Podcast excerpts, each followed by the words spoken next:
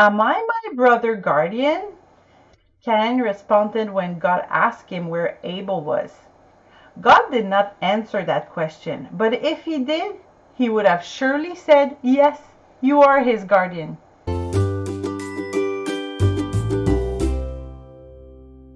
When God called Cain to ask where his brother was, it was certainly not because God could not find him anymore. He knew exactly what had happened, but he wanted to take this opportunity to teach Cain to a very important lesson. A lesson for those who would read this story later as well. The word guardian in this verse is translated from the Hebrew word shamar, which means to protect, to take care, to watch over. That's exactly what God wants us to do. It is not only the responsibility of the church authorities, but of each member. Even Jesus said so when he came to earth. So he answered and said, You shall love the Lord your God with all your heart, with all your soul, with all your strength, and with all your mind, and your neighbor as yourself. Luke 10, verse 27 and 28. To this question, Jesus told the story of the Good Samaritan. In this case, one man took care of another without even knowing him. He made sure he was not in danger and that he was on the road to recovery, even though he did not know him. How much more should we care for our brothers and sisters in the church? Paul even says that we should consider others to be superior to ourselves. Let nothing be done through selfish ambition or conceit, but in lowliness of mind let each esteem others better than himself. Philippians 2 verse 3. If we see a member of our church moving away from the truth, we must go to them and try to save them.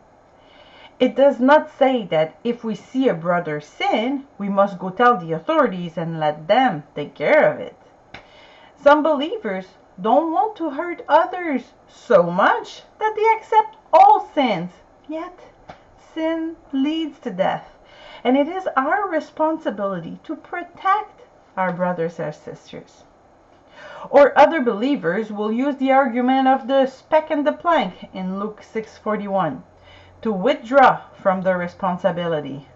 Yes, uh, he should change that in his life, but who am I to judge him and tell him to change? I have things to change too. A nice excuse that does not hold water. Moreover, if your brother sins against you, go and tell him his fault between you and him alone. If he hears you, you have gained your brother. Matthew 18:15. Of course, we must remain humble in the process and not become accusers. You can share your own battles if that makes you feel you are at the same level. Then find out what your brother or sister needs to change to stay on track. Brethren, if anyone among you wanders from the truth and someone turns him back, let him know that he who turns a sinner from the error of his ways will save a soul from death and cover a multitude of sin. James 5 19 and 20. This is especially true for singles. The enemy uses isolation a lot to guide the children of God into sin and devastation. Let us be supportive together with brothers and sisters being responsible for each other and especially singles. If a predator hunts your sisters, tell her. Do not wait for her to have her heart broken or worse. If an immoral woman comes to tease your brother, help him keep his standards and stay strong in his faith.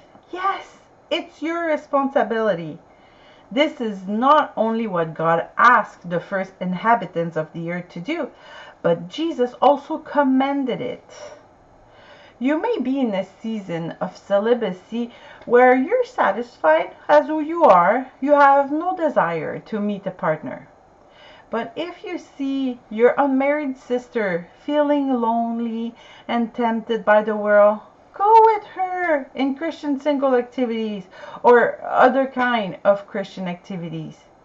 It is one of the best sacrifice to give your to give your life or at least a few hours of your day to strengthen a brother or sister's faith, to protect them and take care of them.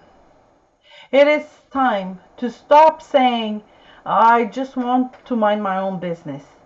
It is time to stop hiding behind false promises, such as, oh, I'm going to pray for you, and instead get up and help that brother or sister as the Holy Spirit inspires us. James 2, verse 15 to 17. Once married, you will have to take care of your spouse in this way. You will officially and before God become the guardian of your partner. That is to care and protect. So practice right now with your brothers and sisters.